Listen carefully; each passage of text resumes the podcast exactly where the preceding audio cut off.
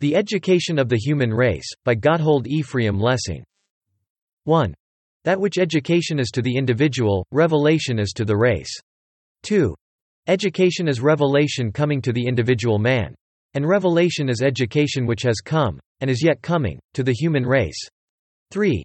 Whether it can be of any advantage to the science of instruction to contemplate education in this point of view, I will not here inquire. But in theology it may unquestionably be of great advantage, and may remove many difficulties, if revelation be conceived of as the educator of humanity. 4. Education gives to man nothing which he might know edges out of himself. It gives him that which he might edges out of himself, only quicker and more easily. In the same way too, revelation gives nothing to the human species, which the human reason left to itself might not attain. Only it has given, and still gives to it, the most important of these things earlier. 5. And just as in education, it is not a matter of indifference in what order the powers of a man are developed, as it cannot impart to a man all at once. So was God also necessitated to maintain a certain order, and a certain measure in his revelation. 6. Even if the first man were furnished at once with a conception of the one God, yet it was not possible that this conception, imparted, and not gained by thought, should subsist long in its clearness. As soon as the human reason, left to itself, began to elaborate it, it broke up the one immeasurable into many measurables, and gave a note or sign of mark to every one of these parts. 7. Hence naturally arose polytheism and idolatry. And who can say how many millions of years human reason would have been bewildered in these errors? Even though in all places and times there were individual men who recognized them as errors, had it not pleased God to afford it a better direction by means of a new impulse. 8. But when he neither could nor would reveal himself any more to each individual man, he selected an individual people for his special education. And that exactly the most rude and the most unruly, in order to begin with it from the very commencement. 9. This was the Hebrew people, respecting whom we do not in the least know what kind of divine worship they had in Egypt. For so despised a race of slaves was not permitted to take part in the worship of the Egyptians. And the God of their fathers was entirely unknown to them. 10.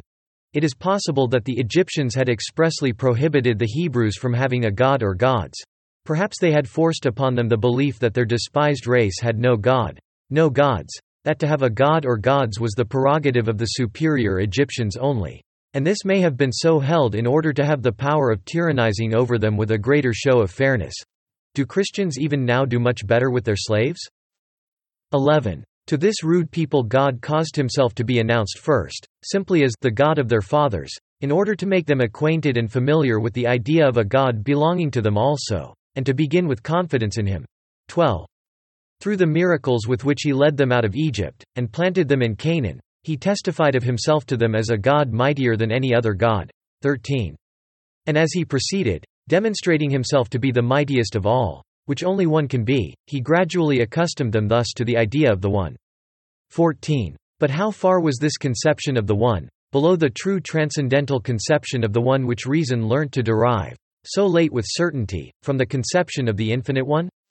15. Although the best of the people were already more or less approaching the true conception of the One only, the people as a whole could not for a long time elevate themselves to it. And this was the sole true reason why they so often abandoned their one God, and expected to find the one, i.e. as they meant, the mightiest, in some god or other, belonging to another people. 16. But of what kind of moral education was a people so raw, so incapable of abstract thoughts, and so entirely in their childhood capable? Of none other but such as is adapted to the age of children, an education by rewards and punishments addressed to the senses. 17. Here too education and revelation meet together. As yet God could give to his people no other religion, no other law than one through obedience to which they might hope to be happy, or through disobedience to which they must fear to be unhappy. For as yet their regards went no further than this earth. They knew of no immortality of the soul, they yearned after no life to come. But now to reveal these things to one whose reason had as yet so little growth, what would it have been but the same fault in the divine rule as is committed by the schoolmaster, who chooses to hurry his pupil too rapidly, and boast of his progress, rather than thoroughly to ground him. 18. But, it will be asked, to what purpose was this education of so rude a people? A people with whom God had to begin so entirely from the beginning? I reply, in order that in the process of time he might employ particular members of this nation as the teachers of other people. He was bringing up in them the future teachers of the human race. It was the Jews who became their teachers, none but Jews. Only men out of a people so brought up, could be their teachers. 19. For to proceed. When the child by dint of blows and caresses had grown and was now come to years of understanding, the father sent it at once into foreign countries. And here it recognized at once the good which in its father's house it had possessed, and had not been conscious of.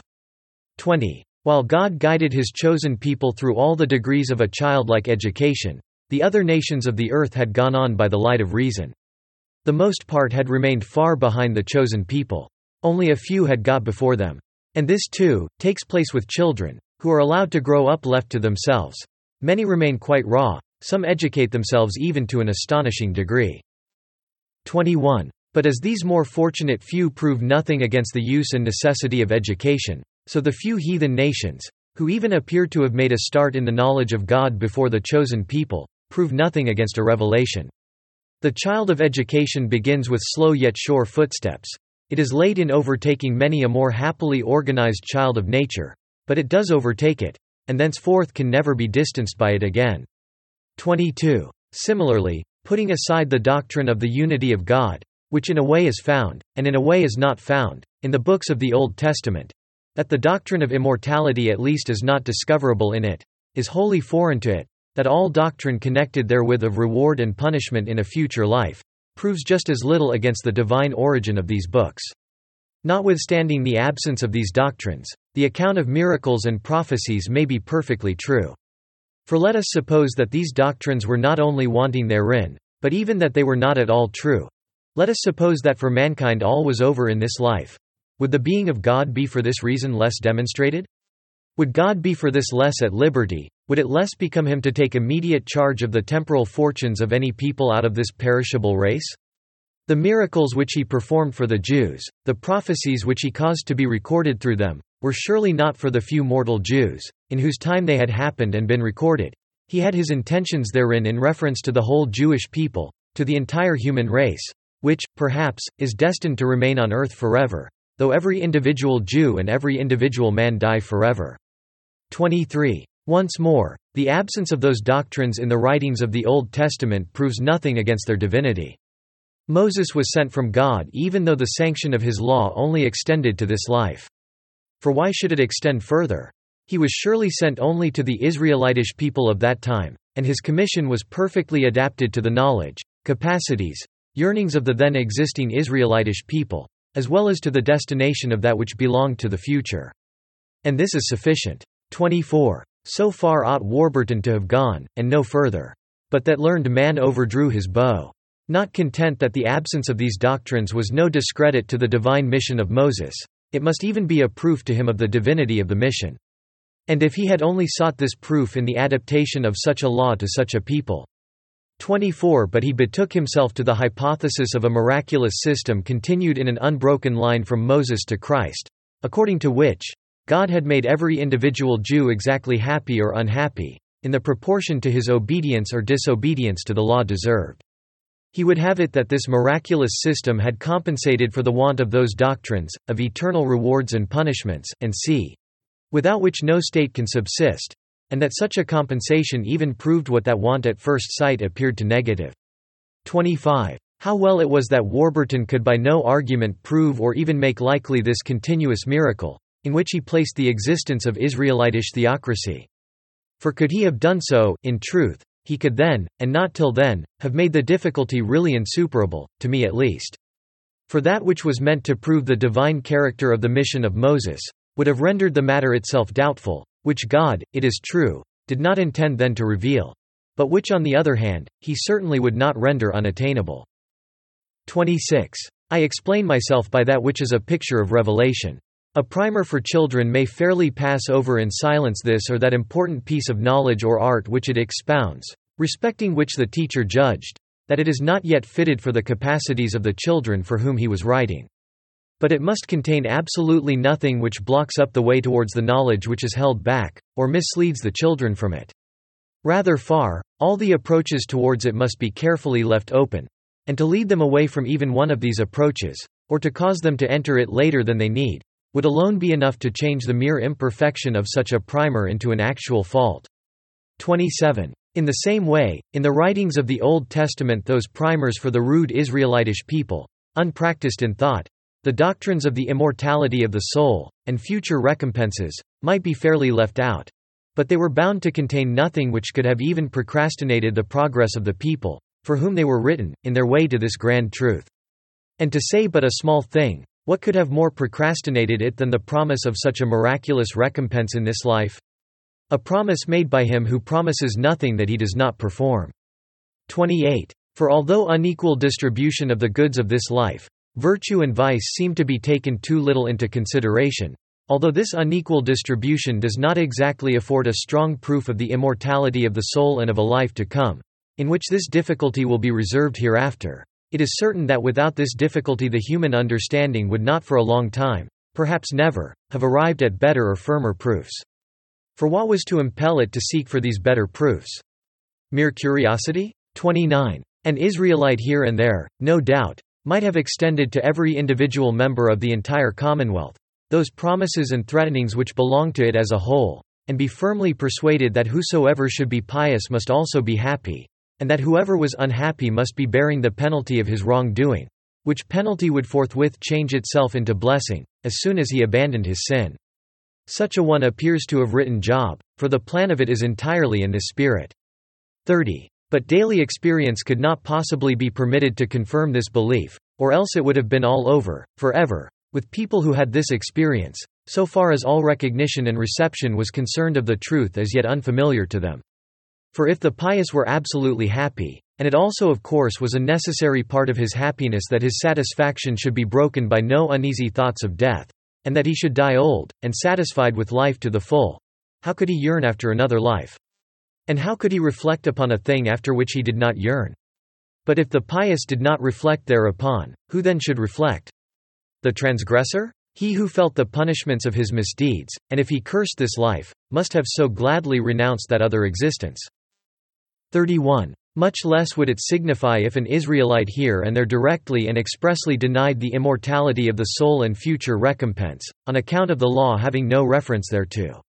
The denial of an individual, had it even been a Solomon, did not arrest the progress of the general reason, and was even in itself a proof that the nation had now come a great step nearer the truth. For individuals only deny what the many are bringing into consideration, and to bring into consideration that, concerning which no one troubled himself at all before, is halfway to knowledge. 32. Let us also acknowledge that it is a heroic obedience to obey the laws of God simply because they are God's laws, and not because he has promised to reward the obedience to them here and there. To obey them even though there be an entire despair of future recompense, and uncertainty respecting a temporal one. 33. Must not a people educated in this heroic obedience towards God have been destined, must they not have been capable beyond all others of executing divine purposes of quite a special character? Let the soldier, who pays blind obedience to his leader, become also convinced of his leader's wisdom, and then say what that leader may not undertake to achieve with him. 34. As yet the Jewish people had reverenced in their Jehovah rather the mightiest than the wisest of all gods. As yet they had rather feared him as a jealous God than loved him. A proof this too, that the conception which they had of their eternal one God was not exactly the right conception which we should have of God. However, now the time was come that these conceptions of theirs were to be expanded, ennobled, rectified, to accomplish which God availed himself of a quite natural means, a better and more correct measure, by which it got the opportunity of appreciating him. 35. Instead of, as hitherto, appreciating him in contrast with the miserable idols of the small neighboring peoples, with whom they lived in constant rivalry. They began, in captivity under the wise Persians, to measure him against the being of all beings, such as a more disciplined reason recognized and reverenced. 36. Revelation had guided their reason, and now, all at once, reason gave clearness to their revelation. 37. This was the first reciprocal influence which these two, reason and revelation, exercised on one another and so far as the mutual influence from being unbecoming to the author of them both, that without it either of them would have been useless. 38. The child, sent abroad, saw other children who knew more, who lived more becomingly, and asked itself, in confusion, Why do I not know that too? Why do I not live so too? Ought I not to have been taught and admonished of all this in my father's house? Thereupon it again sought out its primer, which had long been thrown into a corner, in order to throw off a blame upon the primer. But behold, it discovers that the blame does not rest upon the books, that the shame is solely its own, for not having long ago, known this very thing, and lived in this very way. 39. Since the Jews, by this time, through the medium of the pure Persian doctrine, recognized in their Jehovah, not simply the greatest of all national deities, but God. And since they could, the more readily find him and indicate him to others in their sacred writings, inasmuch as he was really in them. And since they manifested as great an aversion for sensuous representations, or at all events, were instructed in these scriptures, to have an aversion to them as great as the Persians had always felt. What wonder that they found favor in the eyes of Cyrus, with a divine worship which he recognized as being, no doubt, far below pure Sabaeism, but yet far above the rude idolatries which in its stead had taken possession of the forsaken land of the Jews. 40. Thus enlightened respecting the treasures which they had possessed, without knowing it, they returned, and became quite another people, whose first care it was to give permanency to this illumination amongst themselves. Soon an apostasy and idolatry among them was out of the question. For it is possible to be faithless to a national deity, but never to God, after he has once been recognized. 41. The theologians have tried to explain this complete change in the Jewish people in a different way. And one, who has well demonstrated the insufficiency of these explanations, at last was forgiving us, as a true account, the visible fulfillment of the prophecies which had been spoken and written respecting the Babylonish captivity and the restoration from it. But even this reason can be only so far the true one, as it presupposes the, by this time, exalted ideas of God. The Jews must by this time have recognized that to do miracles, and to predict the future, belonged only to God, both of which they had ascribed formerly to false idols, by which it came to pass that even miracles and prophecies had hitherto made so weak an impression upon them. 42. Doubtless, the Jews were made more acquainted with the doctrine of immortality among the Chaldeans and Persians. They became more familiar with it too in the schools of the Greek philosophers in Egypt. 43. However, as this doctrine was not in the same condition in reference to their scriptures that the doctrines of God's unity and attributes were, since the former were entirely overlooked by that sensual people, while the latter would be sought for, and since too, for the former, previous exercising was necessary, and as yet there had been only hints and allusions, the faith in the immortality of the soul could naturally never be the faith of the entire people. It was and continued to be only the creed of a certain section of them.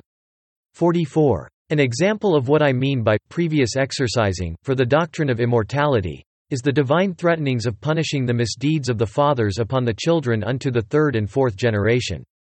This accustomed the fathers to live in thought with their remotest posterity, and to feel, as it were, beforehand, the misfortune which they had brought upon these guiltless ones. 45. By an illusion I mean that which was intended only to excite curiosity and to occasion questions. As, for instance, the oft recurring mode of expression, describing death by, he was gathered to his fathers.